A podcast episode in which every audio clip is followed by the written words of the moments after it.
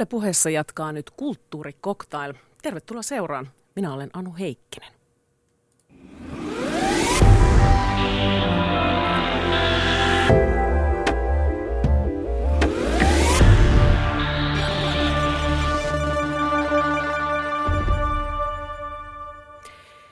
Kulttuurikoktailla on siis Yleisradion uusi ohjelma, joka syväluotaa kulttuurin ilmiöitä.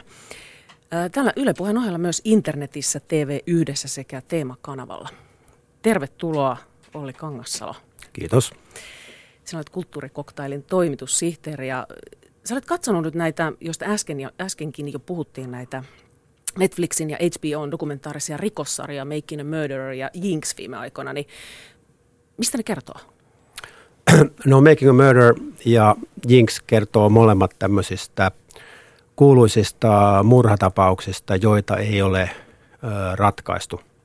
Tai itse asiassa nyt sitten, tämä menee vähän spoilerin puolelle, jos mä nyt sanon sitten Jinxistä jotain, mutta siis se sisältää valtavasti yllätyksiä ja se siis kertoo ö, tapauksesta, joka sen ö, sarjan kuluessa on ratkaisematta, tämä HBOn Jinx – ja sitten Making a Murderer on tällä hetkellä valtava keskustelun aihe USAssa ollut vuoden vaihteen yli nyt siitä, että tässä on kysymyksessä oikeusmurha, tai ainakin väitetään näin, että tämä Stephen Avery, joka istui 18 vuotta vankilassa raiskaus murhan yrityksestä, niin sitten DNA näytteet paljastikin, että hän oli ihan niin kuin aiheetta istunut sen 18 vuotta. Ouch. Ja sitten kun hän vapautui sieltä vankilasta, niin sitten kesti kaksi vuotta, niin poliisit nappas hänet uudestaan nyt murhasta pidätettynä. Ja nyt hänet on, on tuomittu siitä ää, elinkautiseen. Ja nyt kuitenkin sitten tämä kiista on sitten siitä, että tämä dokumentti TV-sarja aika lailla paljastaa sen, että vaikuttaa hieman siltä, että poliisi, joka oli aikaisemmin, ja syyttäjälaitos, joka menetti uskottavuutensa siinä raiskauskeissin yhteydessä ja 18 vuoden tuomion yhteydessä, niin nyt, että ne on asettaneet näitä todisteita sinne rikospaikalle. Au. Ja, ja tämä on nyt tämä juttu. Ja nyt sitten tästä Steven Averin puolesta on kerätty valtavasti nimiä ja sitten on yritetty saada presidentti Obama armahtamaan, mutta homma menee nyt sillä tavalla, että, että niin kuin Obama ei voi puuttua tähän osavaltion tasolla tapahtuneeseen oikeuskäsittelyyn. Ja tässä on siis nämä sarjan tekijät on siis kerännyt nyt sitä materiaalia. Nehän, se oli ihan kyllä sen kymmenen vuoden ajan, siis kuitenkin todella pitkältä joo, ajalta. Joo, tässä on tota, kaksi ohjaajaa, jotka oli suoraan elokuvakoulusta valmistuttuaan, niin lähti sitten, ne näki New York Timesissa uutisen tästä Steven Averin keisistä ja sitten päättivät lähteä tekemään dokumenttia. Ja siitä tuli sitten kymmenen vuoden rupeama. Ja he yrittivät, nimet on Laura Ricciardi ja Moira Demos, äh, yrittivät myydä HBOlle tätä juttua, mutta HBO oli jostain syystä kiinnostunut. Ja sitten oli vielä joku toinenkin kanava. Ja nyt sitten, nyt harmittaa varmaan. Ja Netflix sitten, tarttu tähän ja Netflix vielä pidensi tätä, että silloin alun perin, äh, kun tätä materiaalia alkoi kertyä, niin tota, siitä piti tulla kai kahdeksan osainen, mutta siitä tuli sitten kymmenen osainen. No miten tämä taipuu, tämä dokumentaarinen materiaali, niin kuin tällaiseksi jatkuvajuoniseksi TV-sarjaksi? Mitä sä oot mieltä? No taipuu erittäin hyvin, että se on aivan hämmästyttävää. Että siis tämä Making a Murderer on tehty tämmöisellä melkein niin kuin cinema verite tyylillä, eli kärpäsenä katossa, että, että siinä niin kuin nämä tekijät on leikanneet itsensä siitä pois ja, ja siinä on niin kuin seurantahaastatteluja ja, ja tilanteita ja sitten on näitä mediaklippejä vuosien varrelta. Ja, ja sitten siinä on vaan niin kuin sitä tapahtumaa niin paljon ja kaikkia juttuja, että ne on niin kuin saatu rakennettua. Että se taito on sitten siinä, että, että miten saadaan niin kuin se jännitys ylläpidettyä, että, että niin kuin tässä vaiheessa ei vielä paljasteta jotakin juttua ja sitten niin kuin, kuinka kauan vatvotaan tätä avoinna olevaa keissiä ja sitten, sitten mennään eteenpäin. Mutta äh, tota, kyllä siinä sitten oli niin kuin pikkasen ehkä sellaista niin kuin, äh, venytyksen makua jossain määrin, että sanoisin, että ehkä kaksi, kaksi osaa vähemmän olisi voinut olla niin kuin hyvä, niin kuin täydellinen, mutta on se niin kuin loistava. Ja sitten se kaksi viimeistä osaa tuossa sarjassa kaksi viimeistä episodia, niin ne on kyllä todella jännittäviä siitä niin kuin oikeudenkäynnistä sitten. Koska tässä käy vielä ilmi sitten, että tämän Steven Averin äh, siskon poika on, äh, pidätettiin myös ja siinä tota, poliisi hoiti tämän äh, kuulustelun sillä tavalla, että tälle lahjattomalle pojalle syötettiin suoraan ne vastaukset. Mm. Että se oli ihan niin kuin järkyttävä se tapaus, koska se, se on niin kuin YouTubessa kokonaisena, mutta sitten siinä niin kuin näytettiin siinä TV-sarjassakin aika paljon tätä näin, että, että suurin piirtein niin kuin sen tyyppistä, että, että, että mitä teit päälle ja sitten mm, leikkasin hiukset, mitä muuta teit päälle, mm, leikkasin kaulan auki, no mitä muuta teet päälle, en osaa sanoa. Ja sitten no jos me autamme vähän sinua, että kumpi teistä ampui päähän. Niin kuin, että se haastattelu oli tuommoista ja, ja se oli niin kuin melkein raivostuttava, miten niin kuin saamaton se Brendan, se 16-vuotias poika oli, että, että se oli niin kuin täysin vietävissä. Että se oli niin kuin, että hän sanoo vaan sitä, mitä hän niin kuin ymmärsi sen tilanteen sillä tavalla, että, että poliisi haluaa, että hän sanoo näin. Ja sitten hän sanoi, että joo, että me tapoimme hänet raasti. Siis tässä niin kuin tämä poliisien ja syyttäjän niin kuin toiminta kyseenalaistetaan tosi vahvasti niin kuin näiden, niin onko näillä tekijöillä nyt sitten joku niin kuin agenda tässä takana? No sitä on niin kuin jälkikäteen on aika paljon syytelty, että, että esimerkiksi just se syyttäjä on kertonut, että mitä tekijät on jättänyt, niin kuin minkälaisia todisteita käyttämättä ja raskauttavia todisteita, mutta jälleen se palautuu sitten siihen, että kun poliisi on jo kerran menettänyt uskottavuutensa ja siellä on – Sama poliisi, joka on hääri myös sen pieleen menneen raiskaustuomion kanssa, josta tuli niin kuin turha 18 vuoden tuomio, niin hän oli, vaikka hänet oli niin kuin siitä niin kuin syrjäytetty siitä tutkinnasta, niin hän kuitenkin tuli mukaan sinne ja hän löysi esimerkiksi yhden auton avaimen, josta löysi, löytyi sitten DNA. Että, että siis sen uskottavuus on niin kuin varmaan mennyt. No onko tämä tämmöistä, mitä sä ajattelet Olli, onko tämä tämmöistä makaperia tirkistelyä vai syvällisempää TV-journalismia? Siitä ei pääse yli eikä ympäri, että tähän on makaberia tirkistelyä varmasti, mutta sitten just se, että tässä ei niin kuin luoteta minkään semmoisiin niin stereotyyppeihin, että, että tässä ei rakenneta mitään heti Hannibal Lecteriä eikä, eikä ole niin kuin möreä kertoja ääni kertomassa sitä, että, että minkälaisia niin kuin suurennella niitä juttuja, vaan niin kuin se kamaluus tulee enemmän semmoisen niin kuin arjen kautta. Että tässä on aika paljon semmoista niin kuin proosallista niin kuin tavallisen kansankuvausta ja sitten on näitä äänitetty näitä niin kuin vankilapuheluita, missä Steven Avery soittaa äidilleen tai, tai morsiammelleen ja sitten, sitten sitä on kuvitettu niillä kaduilla autoromuttamokuvilla tai jollain katukuvilla ja se on niin kuin semmoista amerikkalaista takahikiää. Ja, no mitä, mitä sä ajattelet, että mit, miksi nämä on näin suosittuja? Öö, varmaankin just se, että, että ne on kyllä niin kuin paljastaneet sen semmoisen niin kuin räikeän, räikeitä epäkohtia amerikkalaisessa oikeusjärjestelmässä. Että siinä on varmaankin se, että jos on paljon rahaa, niin silloin pystyy puolustautumaan kunnolla ja pääsee vaikka minkälaisesta pulasta eroon, että vaikka olisi tehnyt vaikka mitä, kuten tämä Jinx-sarja. Mm, Jinxin päähenkilö, joo. Joo, mutta sitten, sitten niin kuin toinen juttu, mitä mä ihmettelin, että, että kyllä jos niin kuin jurylla on paljon valtaa, niin tämä näyttää niin kuin sen, että jos on taitava asianajaja niin, tai syyttäjä, niin sillä niin kuin retoriikalla ja puhetaidolla esiintymisellä, kun saadaan vaan ne tuntemaan jotain, että sympatiaa tai jotain tällaista, niin, niin ne menee ihan mukana. Ja niin kuin huolimatta mitä faktoja olisi, että vaikka olisi niin kuin ruumis palot, paloteltu ja heitetty jokeen, niin sitten kun se saadaan niin kuin jury jonkin, jossakin määrin sympatisoimaan sitä syytettyä, niin saattaa tuomio yhtäkkiä kääntyä toisenlaiseksi. Mm. Että tämä on niin kuin hyvin outo järjestelmä.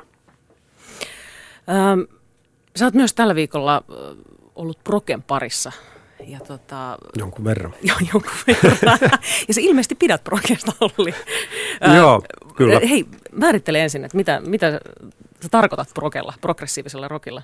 No proge on rockia, joka on monimutkaista, pitkiä kappaleita, usein on monia osia, monia tahtilajeja ja rytminvaihdoksia, virtuosisuutta, pitkiä sooloja, pitkät hiukset ja hieman tällaista New Age-meininkiä ja teema-albumeita, pitkiä teema-albumikokonaisuuksia, näin poispäin. No minkä takia tässä vuoden alussa nyt tämä, tämä proke on ollut pinnalla sulle? no siis nyt sitten havaitsin tämän Octopi-bändin yllättävän esille tulon Britanniassa. Soundilehdestä luin, että, että Classic Rock-lehti oli valinnut Octopien albumin vuoden parhaiden progelevyjen joukkoon. Sitten miettii, että mikäs bändi tämä on, pitää heti tehdä juttu. Ja sitten tehtiin juttuja, tehtiin vähän niin kuin musavideota heidän kanssaan ja haastattelut. Ja sitten tämän yhteydessä mentiin sitten Tuomas Karimon meidän juontajan kanssa tapaamaan Keijo Linkreeniä, joka on tällainen pitkän linjan proge-keräilijä ja musiikkitoimittaja. Hänellä on 20 000 progelevyä. Ja, Ihan käsittämätöntä. Ja tällä tavalla tuli sitten proge tämän viikon aiheeksi. No mit, mitä sä ajattelet, että kun äh, helsinkiläinen levykauppa väittää, Black and, White, Black and White väittää, että siis olisi, proge olisi tällaista 50-70-vuotiaiden niin ukkojen lajia ja nyt kuitenkin tällainen nuorten nuorten miesten Octopi nyt sitten ponnistaa tuolla, niin, niin onko proke menossa vai tulossa? Joo, mä olin ihan kahden vaiheella, että onko tämä, mitä tämä nyt oikein tarkoittaa. Ja tänään mä löysin niin kuin vastauksen siihen netistä, että tuossa Facebookissa on Proke-ryhmä, jossa on 1700 jäsentä. Ja tota, siellä oli selitys tälle. Eli nämä ukot ostaa vinyyleitä ja se näkyy Black and Whiteissa levy, levykaupassa. Mutta sitten nuoremmat kuuntelee Spotifysta. Mm. Eli siinä se on. Ja sitten Helsingin äh, konserttikentältä, jos nyt katsoo, niin tässä laskeskelin, että äh, parin kuukauden sisällä on kolme isompaa proge-konserttia. Eli kyllä se niin selvästi huomattava yleisö on. Ja sitten toisekseen, niin mä henkilökohtaisesti luulin, että, että proge on jotenkin, että se sai kuoliniskun silloin niin kuin 70-luvun lopussa, mutta eihän todellakaan niin kuin punkki ja uusaalto sitä tuhonnut, vaan se niin kuin joistakin näistä vanhasta prokebändistä tuli niin kuin entistä suositumpia ja silloin niin kuin proke tavallaan fuusioitu heavy metallin kanssa. Ja nyt tällä hetkellä esimerkiksi vaikkapa Nightwish on hyvä esimerkki tällaisesta niin kuin sinfonisesta progesta, joka on niin kuin tosi suosittua. Ja sitten on tällaisia niin kuin Octopi, joka soittaa nyt, tällä hetkellä niiden musa on tämmöistä niin 67-luvun vaihteen retro progea vanhalla tyylillä, pienillä uusilla mausteilla, että tämmöistäkin on olemassa. Ja tämä Okutopaihan on nyt siis tämä juttu, minkä teitte, niin sehän on Yle Areenasta nyt sitten ku- kuultavista ja kuunneltavissa. Joo. Anteeksi vaan, mun mielestä toi oli ihan ala-arvoinen suoritus. Anteeksi Quentin, mä pidin susta ennen. Tää oli huono. No niin, ja tässähän ei ollut nyt sitten kyse ollenkaan tästä Broken-jutusta, vaan äh, ensi tulevasta Quentin Tarantinon uudesta elokuvasta The Hateful Eight. Ja, ja tällaisen tuomio nyt sitten sai Selma Vil, äh, Vilhuselta sitten tämä Tarantinon uusin leffa. Sä oot myös nähnyt tämän äh, The Hateful Eightin. Joo. Oletko samaa mieltä Selma Vilhusen kanssa?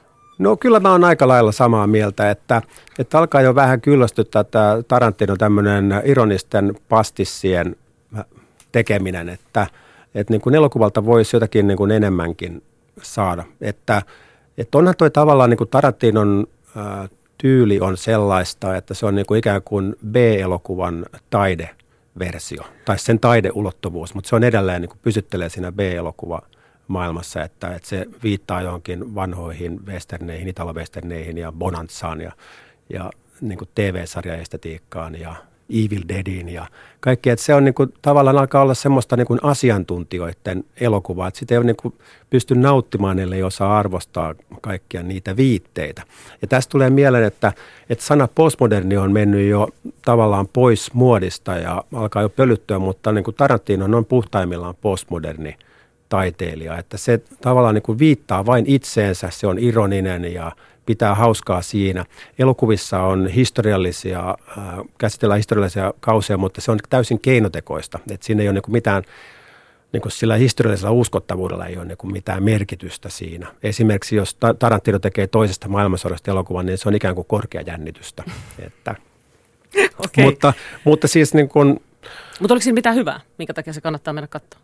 Siinä oli todella hieno alku, siinä oli valtavan pitkä otos, kun siinä on tämmöinen niin laajakangas filmi otettu käyttöön ja uudelleen ja tota, siinä oli Jeesus ristillä puuveistos ja sitten luminen maisema ja vankkurit lähestyy pitkän aikaa kameraa ja sitten Ennio Morrikoinen hieno musiikki. Se oli niin kuin todella lupaava hetki, mutta se sitten niin kuin, joo siis se, se tuhoutui niin semmoiseen niin Pulp Fictionissa Tarantino kirjoitti hyvää läppää, mutta nyt se on vain sellainen läppäkone päälle, että niin kuin sellaista löysää läppää ja läppää ja läppää kestää kaksi ja puoli tuntia. Niin, pitkitettyä läppää. No lähetyksen loppupuolella tänään kuullaan sitten, kun elokuvaohjaajat Selma Vilhunen ja Saara Kantela antaa vielä lisätuomioita ja to, kun toimittajat Egmon Lakson kanssa sitten etsivät, että mitä kuvia he löysivät sitten tästä. Kiitos Olle.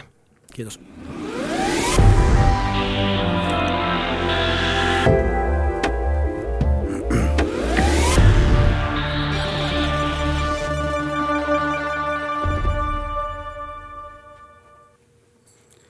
Oikeastaan juon masennukseen, kipuun, vituutukseen, sortovallan vuosia miettiessäni ja saunan jälkeen. Olenko edes alkoholisti? Vuotta aikaisemmin psykiatrilta saamani masennusdiagnoosi on tallessa. Olisin halunnut kehystää sen seinälle. Vaimo olisi voinut vilkaista sitä aina kun rupesi syyttelemään juopoksi. Tervetuloa esikoiskirjailija Kalle Lähde. Kiitos. No, tämä edellä oleva pätkä on kirjastasi Happotesti. Joo. Ja se käsittelee alkoholismia hyvin suorasukaisesti. Joo. Ja sä oot kertonut, että se pohjautuu sun omiin kokemuksiin. Miltä tuntuu lukea nyt tätä tekstiä, kun raitustumisesta on kuitenkin kaksi puoli vuotta? Ei se herätä mitään tunteita enää. Eli sä oot ikään kuin, no, tunteet on käyty läpi. Ja... Kyllä, kyllä. Mikä, mikä tuossa oli vaikein kohta kirjoittaa, kun sä mietit tuota prosessia? Ei siinä siis alku, se alkuun lähteminen, se oli, se oli semmoista, että se oli niin lähellä vielä kuitenkin. Mutta ne kuolettu äkkiä ne semmoiset suuremmat tunteet siinä. Mä jotenkin vapauduin siitä. Sähän ensin kirjoitit blogia. Joo, kyllä. Johon purit, olit se silloin jo raitis, kun sä aloitit kirjoittaa? Joo, oli. Ja, ja tästä blogista tuli valtavan suosittu. Siis sä sait aika lyhyessä ajassa yli 100 000 Joo. kävijää siellä. Joo. Mitä, mitä sä ajattelet, että miksi kiinnostaa niin paljon? No kyllä tämä aihe koskettaa niin monta ihmistä Suomessa, että se on varmaan se, on varmaan se suurin syy. Totta kai mä haluaisin ajatella, että mun taitava kirjoitustyylini veti ihmisiä kuin paska kärpäsiä, mutta, mutta tota niin mä luulen, että se on todellakin se suurin syy, että, että tämä koskettaa – koskettaa suomalaisia. No sä sulit kuitenkin blogissa. Miksi? No se olisi vaatinut energiaa aika paljon ja aikaakin, vaikka se varmaan kuulostaa hullulta, mutta kyllä ne kuitenkin kerran viikossa, kun mä sitä aina päivitin, niin sen sivun verran, niin tota, kyllä mä sitä viikon pyörittelin aina päässäni sitä, mitä mä seuraavaksi kirjoitan. Että että siinä mielessä se on aika semmoista kokonaisvaltaista, kun sitä tehdään sillä niin kuin joku blokkari kirjoitti tästä happotestistä, että kirjoitettu sydänverellä, niin tavallaan sitäkin kirjoitin sydänverellä, että jos näin voi sanoa. No minkälaista muuta palautetta sulla on tultu kertoa tästä?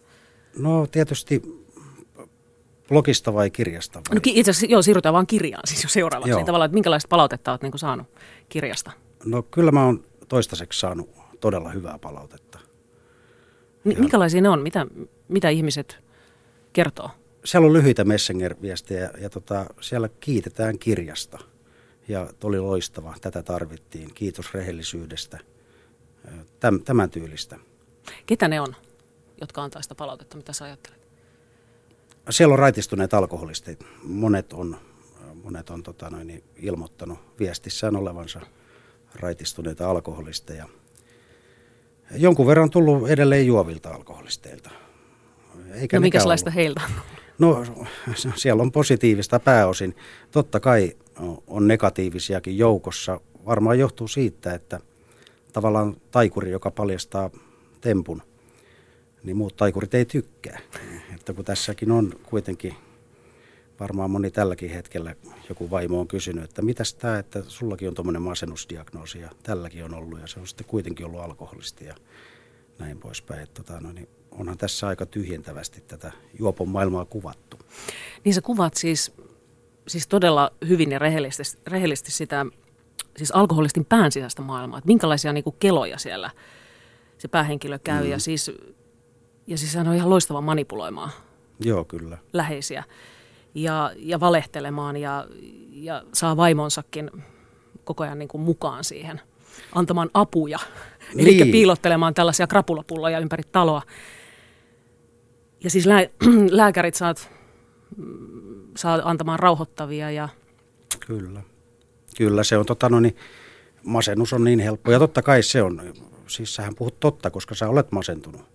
Syy on toki alkoholi, mutta masennukseen saa sitten yleensä ahdistukseen, rauhoittavia unettomuuteen unilääkettä ja ne on ne, mitä alkoholisti tarvitsee sitten siellä loppuluisussa, että se pystyy jotenkin vielä toimimaan. Että, mulla on sanottu joskus joku, että tota, keskimäärin kolme vuotta alkoholisti saa, kun se ottaa pillerit käyttöön, niin tota, saa niin peliaikaa lisää.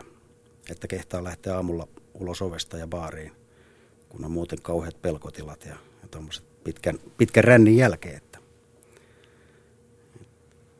No miten käy sitten tämmöiselle niin kuin manipuloinnin ja valehtelutaidolle, kun raitistuu? Häviikö se taito? Sanotaan, että on pistetty vaseliiniin ja säkkikankaaseen. En mä usko, että se mihinkään hävinnyt on, mutta ei sitä tarvi enää, koska nyt pärjää olemalla rehellinen. Ei tarvi enää säätää, eikä tarvi valehdella ihan harjoitellakseen, niin kuin mäkin laskettelin luikuria vaimolle jostain ihan mitättömästä asiasta, mistä mun ei olisi tarvinnut. Että jotenkin jälkeenpäin ajatella, että harjoitteliko mä sitä niin kuin sitten aina tosipaikan tullen on sitten kunnolla harjoiteltu puhumaan paskaa. No minkälaiset jäljet tämä jätti tämä? Sulla on niin itselläni pitkä kokemus siitä ja niistä kokemuksista tässä haputestikirjassa kerrot. Niin minkälaiset jäljet se jätti suun? Henkiset. En tiedä. Jos sä haet sitä, että mä olisin jollain tavalla jalostunut ihmisenä, niin ei se... No en mä välttämättä sitä hae, mutta että minkälaiset, niin kuin, mitä sä ajattelet, että mitä, niin kuin, äh, mm. mitä siitä jäi? Mitä siitä jäi? No mä en halua katsella sinne peruutuspeiliin, että mitä olisi voinut olla ilman alkoholismia. Että ne, on, ne on vaarallisia tunteita semmoiset. Ja, ja tota, kaihoisasti ajattelee, että jos en olisi koskaan sairastunut, että enkä olisi koskaan viinaa maistanut, niin olisi tietenkään voinut sairastua. Mitä jäi? Kyllä ne, mitä jäi, niin kyllä ne on korjaantunut kahden ja puolen vuoden aikana. Että se ottaa oman aikansa, kun keskushermosto palautuu. Että ei se hetkessä tapahdu, ei se ihan viikkoja juttu ole. No tekeekö juoda vielä mieli viinaa? Ei. Se loppu kertalaakin? Se loppu hoidossa joo, että sen kuukauden aikana. No sä et päästä tätä päähenkilöä, etkä itseäsi myöskään siis helpolla, äh, mm. vaan sä kuvat kaikki niin kuin juopon eritteet ja, ja noloudet, siis hyvin yksityiskohtaisesti. Tässä on semmoinen muun muassa sellainen kohtaus, kun siinä tulee mormonit ovelle. Joo. Ja, ja sä kirjoitat näin, että amerikkalaisella aksentilla minulle toivotetaan huva päivä. Minä yökkään ja sulkialihas pettää. Lämmin paska valuu pitkin reisiä. Joo. Ja tämä oli aika niin kuin miedommasta päästä. Niin, niin, niin, miksi sä halusit ki- kirjoittaa näin inhorealistista tekstiä? No en mä tiedä, tehdä niitä inhorealistisia lauluja, että jos Arttu Viskari haluaa kahvinsa tissimaito, niin on sekin aika inhorealistista. Enemmän mua se ällöttää kuin tämä. Toki tota noin, niin monasti jää kertomatta. Juopos tehdään, tai juopottelussa tehdään vähän semmoista myyttistä ja hienoa ja rohkeiden miesten touhua ja, ja semmoisten kohtalokkaiden ihmisten harrastuksena. Se ei sitä oikeastaan kyllä ole, että siinä, siinä sitten kun on, on juotu muutama päivä eikä ole syönyt mitään, niin aivan varmasti siellä on vatsa tosi löysällä. Et tota, mun ymmärtääkseni Mika Valtari, en vertaa itseäni häneen millään tavalla muuten kuin tuurijuoppona, niin tota, varmasti on Mika Valtarilta tullut märkä piaru juopotellessaan, jos toinenkin, että ei se jätä kyllä kehtää, jos joku juoppo tuolla väittää, että mun, mulle ei ole paskat tullut housuun vielä, niin mä lupaan, että tulee vielä, että jos jatkat, ei se. No mitä, mitä sä hait siis? Tavallaan haitko se sillä, kun sä kirjoitit tällaisen ää, näin rehellisesti, niin hait sä mm. sitä, että ihmiset havahtukaa, mitä se on? Vai, vai mikä se oli se? Ei, ei mulla ollut mitään suurempaa missio siinä. Mä lähdin vaan toteamaan omia tekojani. Se oli se. Toki mä toivon, että joku havahtuisikin tästä tämän lukiessaan. Että tota, kyllä se on... No oliko tämä sitten terapiakirja sulla? Joo, alkuun kyllä. Joo. Et tota, saan kiittää vaimoani oikeastaan, että se on tässä kirjana nyt. Että mä menisin kirjoittaa niin kuin itselleni sitä vaan ja katsoa, että vähän miltä ne näyttää ne mun temppuni. Ja vaimo ehdotti, että kirjoita blogi, että saa muutkin lukea. Ja siinä rupesi kertyä sitten aika hyvin lukijoita, niin totta kai se hiveli itsetuntoa ja tota, vaikka tämä aihe varmaan oli se, mikä sinne veti ihmisiä. Että mä katsoin niitä muita alkoholiin liittyviä blogeja, niin kyllä ne aika semmoista tyhjän päivästä oli, että, tota, että ei siellä, ei niillä, että ehkä tämä oli siinäkin mielessä poikkeus, kun tämä tavallaan kuljetti tarinaa, tarinaa siinä, että ei ollut mitään päiväkirjanomasta, että nyt vedin suputeksia ja nyt olen täällä ja nyt olen siellä, että tässä tavallaan käytiin, vaikka ne ei tapahtunutkaan siinä reaaliajassa. No miten, äh, milloin siitä tulee fiktiota? Kun sä sanoit, että tämä pohjautuu hyvin voimakkaasti niin kuin faktaan ja sun omiin kokemuksiin, niin miten sä näit sen? Miten sä kirjoittaessa niin kuin ajattelit sen? No kyllä, se tota, ei, ei romanin tarvi olla totta. Että totta kai tässä on maustettu kaikkia näitä kohtauksia ja eikä ne ole tässä, mulla on voimakkaita kokemuksia vastaavista tapahtumista, mutta järjestys ja kaikki, että koska ne on tapahtunut, niin ne nyt on vaan ympätty tähän näin kirjaa. Toki tämä juonen kulku kyllä lähes loppuun asti noudattelee mun ja Katrin elämää, että kummosta elämää meillä oli, varsinkin niinä kahtena, kolmena viimeisenä vuotena. Niin kyllä tämä sinne on, on, on peilikuva siitä. No mitä sun vaimo ajattelee tästä koko kuviosta siis, että äh, sä kerrot myös hänestä tuossa kirjassa? Onko se hänelle ok? Joo, on se. on se. Tämä on puhuttu jo aikaa sitten, että ei, ei meillä ole tämän suhteen, että et ole ensimmäinen toimittaja, joka ihmettelee tätä. Ei meillä ole mitään. Kaikki on puhuttu ja sovittu ja tota, että toki hänellä oli alkuun vaikeaa se, että mä kirjoitin blogia ja hän niin epäilikin, että nyt mä, kun mä en enää juo, niin nyt mä lähden niin sit nautiskelemaan niillä teoilla, niin hän on ymmärtänyt sen, että mikä, mikä se oli se se tarkoitus siinä, että se ei todellakaan ollut mikään semmoinen, että mä olisin jotenkin haikaillut siihen juovaan aikaan. Että tota, mutta ei, ei hän, hän on ihan mukana kympillä tässä. Otetaan tässä vaiheessa mukaan keskusteluun kirjallisuuden tutkija Kati Launis. Tervehdys Turkuun. Tervehdys. Tuossa äsken vähän viitattiin, Kalle viittasi Valtariin. Mitä tällaisia railakkaita juopottelukohtauksia Suomen kirjallisuus tuntee? Joo, tota, mä oon tutkinut itse asiassa semmoista Valtarin pienoisromaania, kun vierasmies tuli taloon. En tiedä, onko, onko Kalle lähteelle tuttu, mutta sehän on, se on kirjoitettu 1937, mutta sehän on varsin selkeä tällainen alkoholismisairauden kuvaus. Ja tota, on koskettava, on, on railakas ja hyvin ta- monella tavoin, kun mietin tuossa, tota, että mitä mä, mitä mä tässä toisin esiin, niin liittyy häpeään. Eli tämmöiset niin tunne, tunnekertymät, mitä alkoholismin kirjallisuudessa liitetään, niin tässä Valtarilla tulee just tämä tämä niin häpeän tunne, mitä se alkoholisti mieshahmo siinä kirjassa ikään kuin säteilee siihen lähiympäristöönsä. Että se on siinä, siinä romaanissa semmoinen huomiota herättävä juttu.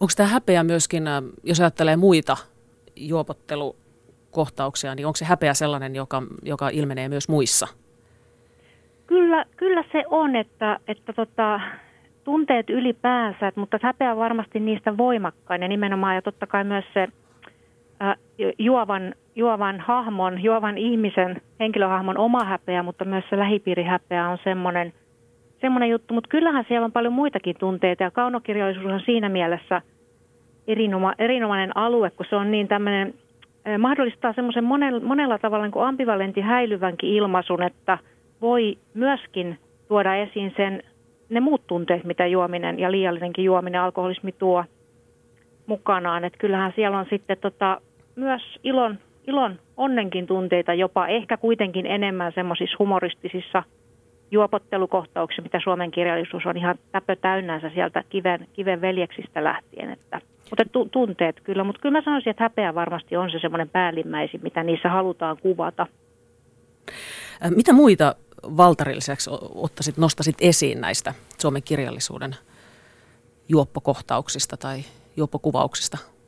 Joo, mulla on itsellä näitä vähän vanhempia, vanhempia tota, tekstejä. Oikeastaan ihan lähden semmoisesta sarja, sarjakuvasta tai kuvasarjasta kuin Turmiolan Tommista, mikä nyt varmasti monille on, monille on tuttu. Sehän on ihan 1858 ilmestynyt, eli tarina viinan, viinan viemästä suomalaista miehestä, mitä sitten populaarikulttuuri on tosi paljon kierrättänyt eppuja myöten. Eli sieltä, sitä mä oon vähän katsellut sitten, sitten tota Valtarin vierasmies tuli talo ja sitten on Minna Kantin kauppalopo on tässä mulla ollut, mulla ollut luupin alla, missä sitten mun nähdäkseni kuvataan ensimmäisen kerran naisalkoholistia, eli kauppaloppua kuljeskelevaa naishahmoa. Niin tämä on ja mielenkiintoinen tota... tämä, tämä niin kuin naisten kuvaus, että sitähän on ollut just niin kuin jo kantin ajoista asti, mutta se on ollut kuitenkin vähemmistössä. Ehdottomasti, Selkeästi. ehdottomasti että tota, jos ajatellaan sitten ihan, ihan näitä, niin kuin Kalle Lähde tuossa viittasi tähän omakohtaisuuteen, ajatellaan tätä niin kuin kirjailijamiesten tämmöistä traditio, Saarikoski, Krister Chilman, äh, Henrik Tikkanen, jotka kirjoitti tuossa joitakin vuosikymmenen sitten erittäinkin omakohtaisesti oman, oman juomisensa pohjalta, niin kyllä tämä sellaista miesten, miesten aluetta on ollut kirjallisuudessakin. Ja tota, sitä just tuossa mietin, että, että koskahan, koskahan olisi semmoinen naisalkoholistien ja naisalkoholismin niin kuin kuvauksen aika, että onko se tuloillaan tai, tai miten, miten sitä sitten ajattelisit. Onhan niin kuin Sikalat-romaani ilmestyi Ruotsin puolella ja esimerkiksi Keetta Onkelin Ilonen mm. talo, niissähän on naisalkoholista ja näin edelleen, mutta kyllä se sellaista miehistä, miehistä kuvaamista on kyllä ollut. No Kalle, olisiko nainen voinut kirjoittaa happotesti? Olisi voinut. Olisi voinut. Kyllä mä tunnen. Mutta olisiko se ollut uskottavaa, jos päähenkilö olisi ollut tällainen, joka hiihtää kakat housussa baarista toiseen? Niin, no naiset on vähän ehkä tarkemmin siinä, että ei ne hiihtele paskahousussa. Mm. Et, tota, ne käy Stockmanin vessassa sitten pyyhkimässä. Mutta, tota, noin, niin, kyllä mä väitän, että mä tunnenkin semmoisia ihmisiä, jotka olisi pystynyt kirjoittamaan tämmöisen. Mutta jostain syystä ne ei ole kirjoittanut. Mitä sä ajattelet, öö, mistä se johtuu? Se on toi häpeä. Mm. Mm. Et, tota, mua jotenkin varmaan helpotti se, että mä kirjoitin blogia ensin nimettömänä ja sitten mä pääsin siitä yli ja sitten oli ihan sama, onko oma nimi siinä kannessa vai ei ja oma naama. No yhtä kiinnostavaa se, että mitä, niin kuin, miten juoppoutta käsitellään ja sitten, että miten, miten sitä ei käsitellä tai mitä ei mainita, niin Kati Launis, mitä ajattelet, että mitä teemoja tai puolia juomisesta ei ole tuotu, tullut kirjallisuudessa esiin vai onko kaikki jo jyystetty? Niinpä, toi on, toi on kyllä hyvä kysymys. Kyllä, kyllä mä luulen, että aika lailla on jyystetty ja tullaan varmaan jyystämään vielä enemmänkin, että, että ehkä vaikea äkkiseltään sanoa, että toki niin kuin, kun katsoo vanhempaa kirjallisuutta, niin se on hyvin eri, erityyppistä kuin tämä nykyinen, nykyinen alkoholismin kuvaus, eli ehkä vähän sellaista kätkätympää rivien väliin kirjoitetumpaa, paitsi tämä Valtari on kyllä kohtalaisen rajua, mutta tota, se mikä on se, mikä on kiinnostavaa katsoa vähän taaksepäin, niin tota, se, että miten erilaisiin asioihin liiallinen juominen on eri aikoina liitetty. Että se on myös hyvin kulttuurinen ja hyvin historiallinen asia, että siinä kun se joskus liitettiin vaikkapa ihmisen moraaliin tai, tai tota, rappioon, tai se nähtiin vaikka tämmöisenä pohemiuden merkkinäkin jopa joskus, siis nyt mä puhun kirjallisuudesta koko ajan, en, en niinkään pelkästään tosielämästä, niin tämmöinen niin kuin alkoholismin käsittäminen sairautena, niin sehän on, sehän on kuitenkin suhteellisen – uusi asia. Hmm. Eli ehkäpä jostain tuolta 1950-luvulta lähtien tai AAn perustamisesta lähtien tai koska, koska se sitten näin on nähty, niin tätä niin kuin ikään kuin kulkua on, on ollut kiinnostavaa katsoa sitten fiktion puolella, että miten se on, miten se on ymmärretty. No mitä sä, mitä sä poimisit siitä, mitä havaintoja? Öö, no havainnot on se, että se kulkee, kulkee aika lailla niin kuin käsikädessä sen historiallisen ajan, ajan kanssa, että kyllähän se, tota, pitkähän puhuttiin juoppoudesta. Ja sitten tavallaan se, että sitä myötä kun alettiin Suomeenkin alkoi valua tietoa AAsta ja tietoa niin addiktioista ja ylipäätään tämmöinen medikalisaatio lisääntynyt, kyllä se aika nopeasti se otettiin myös käsittelyyn siellä kirjallisuuden puolella, että kirjallisuus on siitä, siitä loistava loistava foorumi, että siellä voi asioita käsitellä niin isosti ja syvästi, että se on, se on hyvin erilaista, erilaista kirjoittaa, kirjoittaa alkoholismista kaunokirjallisuuden puolella kuin vaikkapa sanotaan joku muu tekstilaji, vaikka miten se sanoisi, lehtiartikkeli tai muuta, että se on niin, niin semmoista, pääsee ehkä sen ilmi, ilmiön juureen aika, aika upeasti.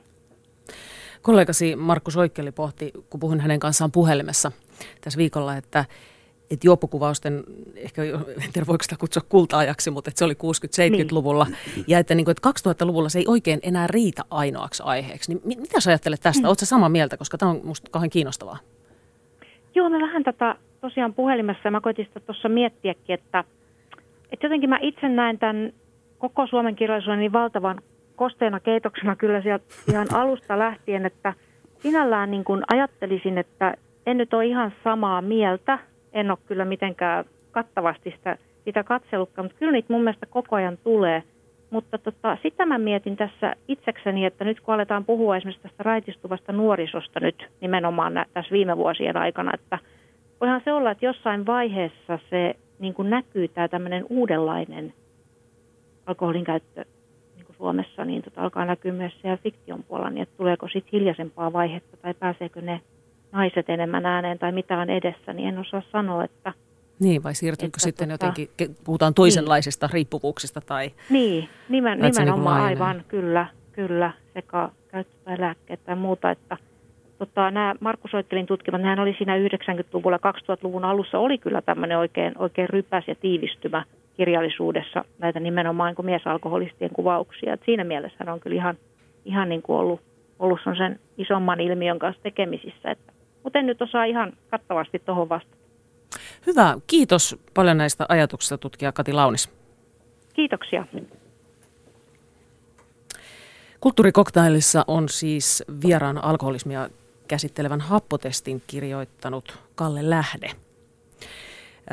Tuossa äsken jo puhuttiin paljon tästä häpeä, häpeästä ja, ja. ja sen ympärillä pyörittiin tästä, että se, se liittyy hyvin voimakkaasti mm, siihen että niistä asioista ei uskalla puhua ja se estää myöskin sen hoitoon hakeutumisen, niin, niin mikä se on, jos ajattelee niin kuin ihan konkreettisesti, mikä asia on se, mikä hävettää? Siinä on kaikki. Se on, moni varmasti jakaa tämän, että vaikka ei kotonsa lähtisi mihinkään, että vaikka joisi siellä kaksi-kolme päivää, ei tekisi kellekään mitään, ei näkisi ketään muuta ihmistä, ei soittaisi yhtään mihinkään, ei olisi edes TV auki olisi vaikka sängyn alla, niin varmaan hävettää silti. Että mikä, mikä se syy sitten on. Kokee itsensä huonoksi ihmiseksi, ei tasavertaiseksi muiden kanssa. Siinä on tämmöisiä asioita, mitä sä tunnet olevas moraaliton, huono, huono ihminen, huonompi kuin muut, koska sä et pysty hallitsemaan sitä. Sun täytyy mennä sen, sen sun perässä, sen pakkomielteen perässä, jättää kaikki muu. Mutta alkoholistihan on mestari selittelemään. Se on tuossa kirjassa on niin kuin, ähm, on, on siis hankalaa nauraa myös tälle asialle, mutta siis siinä on niin kuin, hauskimpia kohtauksia on just se, että miten, miten niin kuin hän selittelee kaiken parhain päin. Ja ikään kuin sen häpeänkin hän selittää jonnekin tonne, tämä päähenkilö jonnekin sinne, että no, Kyllä. Kyllä. Et, et, ei tässä nyt itse asiassa olekaan mitään hävettävää. Että hän Kyllä. koko ajan niin kuin, käy semmoista pään sisäistä niin kuin, dialogia. Ja se on varmaan niin kuin, tietysti alkoholista, riip, alkoholistista riippuen, mutta että ainakin sulle se oli niin kuin, arkipäivä, että sulla kävi sellainen ihan oma dialogi tuolla, jolla sä kyllä, kyllä, mä kerroit itsellesi Joo, mä asioita. taputtelin sen parhain päin, koska pakkohan se on selittää, kun sä, sä tiedät tekeväs asioita, hulluja asioita, niin ei se pää kestä jos et sä selitä niitä jotenkin parhain päin itsellesi. Se on ihan pakko se selittää, että miksi mun nyt täytyy tehdä näin. No ja miten sä pääsit sitten eroon, sit häpeästä? Silloin juodessa. Niin ja sen jälkeen siis? Mitä sen sä... jälkeen. Ei, kun sä raitistuit? Sitten mä, mä vapauduin vaan siitä, ei se, ei se mua enää koskettanut. Eikä ne ikään kuin ei, ne menneetkään se, enää? Ei häpeänä. se ollut semmoinen, että tota, niin kauan kun mä join ja, ja ajattelin alkoholista, ne aina, vaikka mä olin kaksi kuukautta selvinpäitä, niin multa saattoi päästä, että voi vittu, jostain kahden kuukauden takaisesta lauseesta, jonka mä olin sanonut jollekin. Että se pomppasi sieltä yhtäkkiä. Mutta ei ne sen jälkeen, kun mä raitistuin, ja niin, mä, ei, ei millään muotoa. Ne asiat on mennyt, ei niitä pysty muuttamaan. Jos ajattelet tämänhetkistä mm, alkoholikeskustelua, mitä julkisuudessa käydään, mm. niin äh, mistä ei puhuta? Mistä vaietaan? Vaietaan aika monestakin asiasta. Sano joku. Mä en osaa nyt tohon, tohon sillä tavalla, mikä semmoinen on. Mun mielestä siitä vaietaan liikaa, että se on sairaus. Se on, että kun se tehtäisiin selväksi, että se ei ole sun, ei kukaan juo itseäsi katuojaan tahallaan, tarkoituksella. Et tota noin, niin silloin se, se, on, se on sellainen pakkomielle, mitä ei voi vastustaa.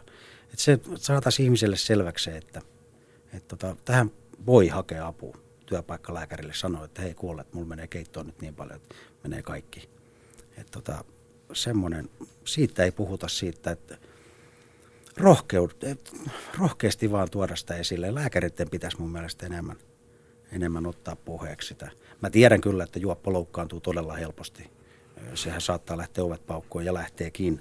Ja manipuloi lääkäreitä, mm. niin kuin sä niin, kirjoitat tuossa ja kerroit, että ne on ihan, ihan todellisia, mitä sä oot tehnyt. Joo. Tavallaan ikään kuin syötät lääkärille Joo, sitä tarinaa ja, ja saat hänet tekemään niin kuin itse haluat. Että... Kyllä, ne on, ja ne on kiireisiä kiireisiä ihmisiä myöskin työssä, että ei niillä ole aikaa tuhlata yhteen juoppoon siinä horisemassa, että et tota, kunhan on selvin päiten tietenkin, niin kun määrätään kerran huumaavia lääkkeitä, niin silloin täytyy olla vakuuttava itsekin. Mm. No kaipaat sä ymmärrystä sitten juopoille enemmän? En mä ymmärrystä. En mä, se on semmoista, mitä juopot minäkin juodessa aina sitä, että miksei kukaan ymmärrä mua. Kyllä ymmärtäjiä riittää ihan tota, no niin, hoitoa hoitoa niille, ketkä se haluaa. Että on mitta tullut täyteen jo ja haluaa itse tosiaan hoitoa, niin sitä pitäisi, pitäisi olla tarjolla. Mutta säkinhän olit monta kertaa katkolla ja joka kerta sitten, tai Joo. monta kertaa sieltä sitten Joo. lepäsit sen verran, että jaksoit seura- sitten jatkaa juomista. Joo, siis kyllä mä joka kerta kun mä menin katkolle, mä olin vakuuttunut siitä, että tämä on ehdottomasti viimeinen kerta ja nyt, nyt tämä loppuu. Mutta se on tietenkin, kun olo paranee ja asiat unohtuu ja, ja tota, kahden kuukauden päästä, kun on, on vähän treenattu taas ja asiat on niin mallilla, niin sitten on taas aika sotkea. Että sitähän se on se tuurijuopon elämä, että se on semmoista, mennään sykleissä eteenpäin. Kiinnostavaa on siis se, että nyt jos tilastoja katsoo, niin alkoholin mm. kulutushan on viime vuosina kääntynyt vähän laskuun. Joo. Niin voidaanko nyt ajatella, että meillä ei ole kohta ongelmaa? Niin, meneekö ne tila, tilastoihin ne, mitä tuolta Tallinnasta tuodaan, että tota, täytyy miettiä sitäkin. En mä koskaan oikeastaan luota mihinkään tilastoihin. Mutta voi olla, että alkun mittapuun mukaan. Mutta nythän on kuitenkin tällainen jonkun sortin terveysbuumi myös menossa, että ihmiset pitää huolta itsestään Joo. ja terveellinen ruoka on in ja Joo. whatever. Joo, se ei alkoholisteja kosketa toi terveysbuumi ei heilauta vaput, ei juhannukset eikä terveyspuumit eikä tammikuun laihdutukset, että tota, no niin, eikä, eikä viinan säännöstely, että alkoholisti saa kyllä viinansa ja juo sitä viinaa silloin, kun se, sen aika on. Niin tota, ei, se, ei sitä pidättele. No mikä sun äh, viesti on nyt sitten alkoholista päättäville viranomaisille ja julkisuuteen, Kalle Lähde? Selvittäkää toi virallisten tahojen niin hoitovaste mikä se on se hoito vasta. Paljon sieltä raitistuu porukkaa, paljon niin kuin miljoonia kohti, mitä sinne lyödään rahaa. Eli sä oot sitä mieltä, että se on tehoton? en ainoastaan minä. Aika moni muukin. Mikä se on se keskeinen ongelma? No, jos A-klinikkasäätiö tutkii itse hoitonsa laadukkuutta, niin siinähän se varmaan on. Raha tulee sen mukaan paljon kävijöitä, ei sen mukaan, että mikä on hoitovaste. Se on varmaan ehkä. En tiedä. Tämä on mun mielipide. No jos ajatellaan tästä niin kuin, äh, viitisen vuotta eteenpäin, niin miten sä toivot, tai kymmenen vuotta eteenpäin, niin miten sä toivot, että alkoholismista silloin puhutaan? Että se otetaan sairautena muiden joukossa. Siihen on hoitoa saatavilla, hyvää hoitoa, tehokasta hoitoa. Ja tota, koska sitä on jo tarjolla. Meillä muualla Pohjoismaissa on jo paljon pidemmällä sellaiset hoitomuodot, jotka oikeasti tehoa. Et tota, niin pitäisi niitä selvitellä kanssa ja katsoa niitä tilastoja tuijotella.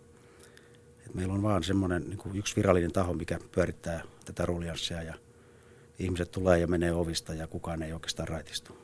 Se on surullista mun mielestä. No sulla on nyt ö, seuraava kirja, kirjat, vai miten no se joo, menikään? Mä puhuin projekteista, että, tota, että jossain lehdessä se oli, että kolme romaania tulossa, ei nyt sentään kuitenkaan. Sä olet tehokas mies. Mm. Nyt otat kaikki nämä vuodet, mm. vuodet takaisin. Mitä sä kirjoitat? Kirjaa. Et, tota, katsotaan, mä, kunhan mä taas kerkeen. Mulla on vähän, vähän ollut tässä nyt semmoinen, että ei, ei pysty keskittyä. On, Niin nyt on aika paljon tämän, siis sä oot ollut valtavasti esillä tämän. on joo, Kirjan myötä. on, on, on tosiaan ollut yllättävän, yllättävän paljon, en mä ollut, en mä ollut varautunut tämmöiseen, mutta, mutta hienoa kun kiinnostaa ja se, totta kai mä oon valmis tästä puhumaan ja ei siinä mitään, vaikka en mä miksikään niin raittiuden nokkamieheksi haluakaan. Että Missä sä muuten opit kirjoittaa? Tai oppinut en kirjoittaa? mä ole opetellut mitään kirjoittaa, mä oon lukenut vaan paljon. Että oikeastaan mä oon, mä oon tota, kirjoittanut lauseita ja juonenkuvioita jo kirjoitetuista kirjoista pääsisällä uusiksi, että sitä kautta ei ihmetellyt, että miksei tuo kirjailija tuota lausetta kirjoittanut sillä kun se olisi paljon parempi näin ja, ja noin. Toki Silka Raatikainen kustannustoimittaja joutui munkin lauseet kyllä korjaamaan, että et, tota noin, niin, mutta sitä varten on hienoja ammatti-ihmisiä. Että. Niin ja sähän kirjoitat tuossa kirjan sisäkannella, että sä oot tiennyt jo vuosikymmeniä, että sä kirjoitat kirjan. Kyllä joo. Tämä on kiinnostavaa. Mistä se, mistä se tieto tuli? Mistä sä tiesit mä, sen? Se, mä luulen, että jokaisella ihmisellä on joku semmoinen äh, haave, jonka se tietää sydämessään, että hän, mä pystyn sen toteuttamaan. Joskus ennen kuolemaani teen tämän jutun. Ja kyllä mä oon sen tiennyt varmaksi, että mä tulen vielä joskus kirjoittamaan kirjan. Kiitos haastattelusta Happotestiromaanin kirjoittanut Kalle Lähde. Kiitos.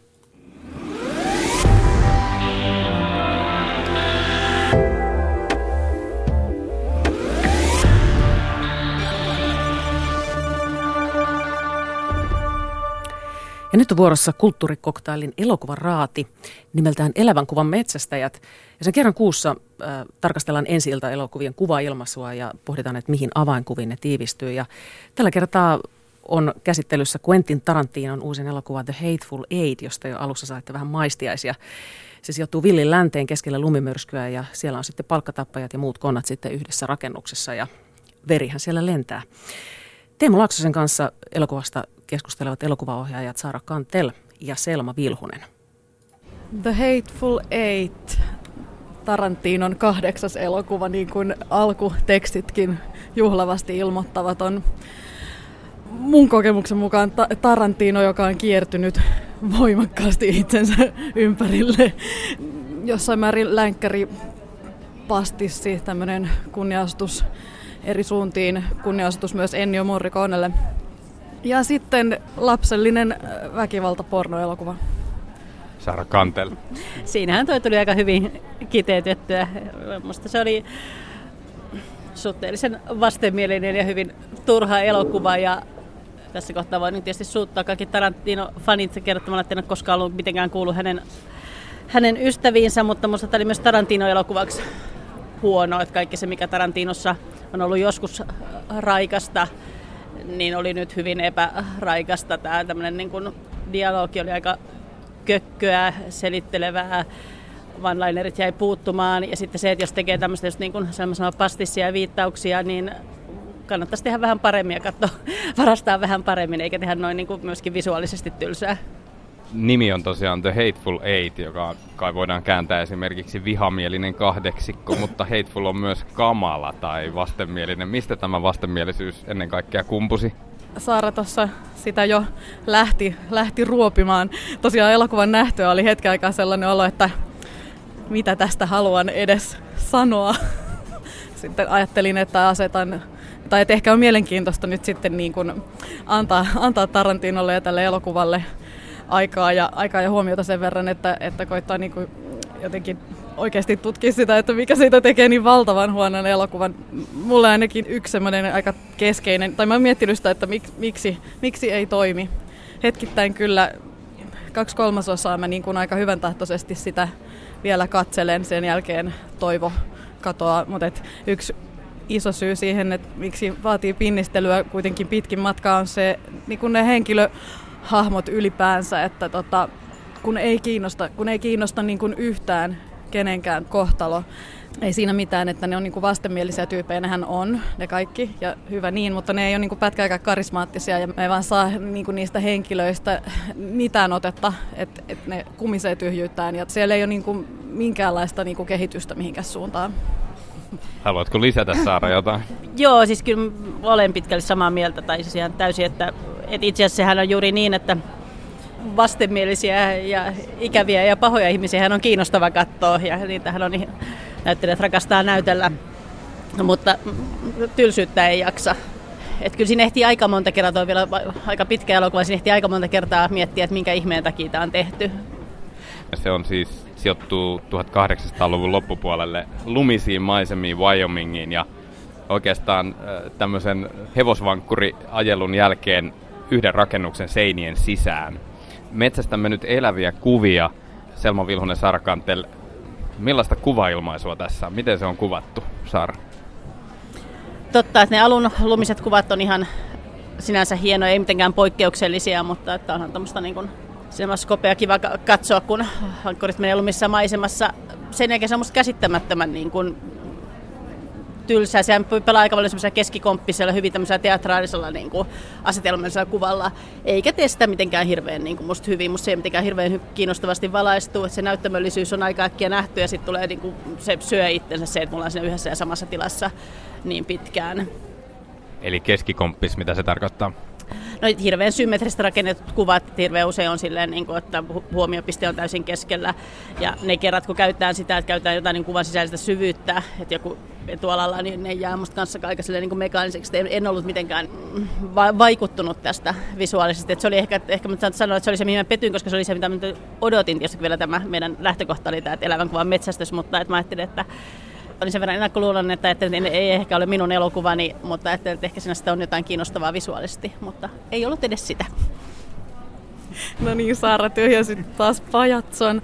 Mm, mä jotenkin niin kuin siinä jonkin matkaa otin asiakseni niin kuin nautiskella siitä, että Quentin, joka on niin kuin, kutsun häntä tuttavallisesti Kvenax, joka on kuitenkin niin kuin tehnyt elokuvakameran kanssa lähes kaiken. En tosin ole nähnyt hänen kaikkia leffoja suinkaan, mutta että varmasti tuntee välineen ja olen, olen sen nähnyt monesti, niin mä jotenkin hetken aikaa nautiskelin siitä, että nyt hän niin kuin on asettunut tälleen rauhallisen keski-ikäisesti pitkien kuvien äärelle ja, ja semmoisen yksinkertaisen ilmaisun äärelle. Ja hän vaan niin kuin luottaa tarinaan ja henkilöön ja maisemaan ja johonkin tällaiseen. Monesti pidän siitä, että ei kikkailla kameran kanssa, vaan ollaan jotenkin, mennään niin, tavallaan yksinkertaisemman kautta. Mutta sitten mä, mä jäin kanssa sit kuitenkin ihmettelemään sitä, että miten yksinkertainen sitä voikaan olla, tai että hirveän, niin kuin, hirveän jäykkä kokemus sitten kaiken kaikkiaan. Ihmettelen sitä, että miksi se elementti, jota siellä paljon alussa viljeltiin ja tavallaan pedattiin, se, se maisema ja se lumimyrsky ja se kylmyys, niin miksi se vaan jäi pois kokonaan, että se, se nyt oli jotenkin niin kuin kiinnostavaa sille ja elokuvallista, että lumimyrsky on jotenkin niin kuin liikkuvaa kuvaa parhaimmillaan, mutta tota, se, se jäi pois. Elokuvaohjaajat Selma Vilhonen ja Saara Kantel metsästämme eläviä kuvia. Jos pitäisi tästä Tarantinon The Hateful Eightistä valita joku avainkuva, johon elokuva tiivistyy, niin mikä kuva sieltä valikoituisi? Selma Vilhunen? No mulle niin kuin avainkuva tuossa elokuvassa on tavallaan ehkä useampi kuva siinä niin kuin sen elokuvan jatkumossa, mutta toisaalta se on se sama kuva. Että se on lähikuva, lähikuva Daisy Domergue nimisestä henkilöhahmosta, jonka kasvot ovat peittyneet milloin mihinkin vereen, oksennukseen, aivokappaleisiin. Et se on se, mihin toi elokuva kiteytyy. Miksi? Siinä hänen ilmeessään ja niissä asioissa, mitä hänen naamallaan on ja miltä se naama näyttää, niin siinä niin kuin jotenkin tulee yhteen se, sen elokuvan joku semmoinen ydin, että et on, on semmoinen keveys, tietty ironia ja paljon sitä väkivaltaa siinä niin kuin ihmisen kasvoilla. Entäs Sara Kantel, mitä valitset? Öö, jos valitsit semmoisen niin kuin toimivimmat kuvat, niin on muuta liittyisi tai niin kuin itseään koskettavat kuvat liittyisi niihin ulkokuviin ja just siihen lumimyrskyyn ja siihen, että niin kuin valittavan vähän sitten kuitenkin käyttää, niin kuin Selma sanoi. Mutta ehkä mun sen ydinkuva on elokuvan loppupuolelta, missä yksi henkilö roikkuu hirressä ja sitten se on asetelmallisesti, että silloin seinässä ristissä on tuommoiset äh, lumikengät, jossa tulee ikään kuin enkelin siivet sitten tämän hirtetyn hahmon taakse. Ja sitten siinä on erittäin paljon verta kuvissa, kun on juuri ollut ihan tajuttoman pitkä splatter-jakso. En tiedä, onko tämä se viittanut, tuli mieleen, koska sattuneessa syystä silloin, kun oli elokuvakoulussa Yve Jalander lempielokuva oli Rio Bravo, mitä hän käytti aina elokuva-analyysissä, että se katsottiin monen kertaa kuva kuvalta. Ja siinä on yksi kuva, missä on tämmöinen vähän humoristinen vaimohahmo, joka seisoo sen takana on niin kuin lehmän pää, että ne sarvet tulee ikään kuin pirun sarvet sen taakse. Niin ehkä mä valitsin sitä kuvan myös, koska mä ajattelin, että tässä on joku viittaus, joka mä ikään kuin olen tunnistavina, tai ainakin mulla referoi johonkin, että tässä on tämmöinen niin enkeliviittaus, mutta se, ehkä se on sillä tavalla mulle myös ydinkuva, että siinä kiteytyy myös semmoinen niin kuin teenäisyys ja tyhjyys ja sitten semmoinen niin kuin huonolla tavalla väkivallan estesisoiminen, joka on musta vaan, no se ei ole vaan tylsää, vaan se on kaikin tavoin vastenmielistä. Oma valintani meinasi olla myös kuva Daisy Dummerguesta, joka on siis palkkiometsästäjän vangitsema nainen, jota tässä sitten raahataan pitkin elokuvaa mukana.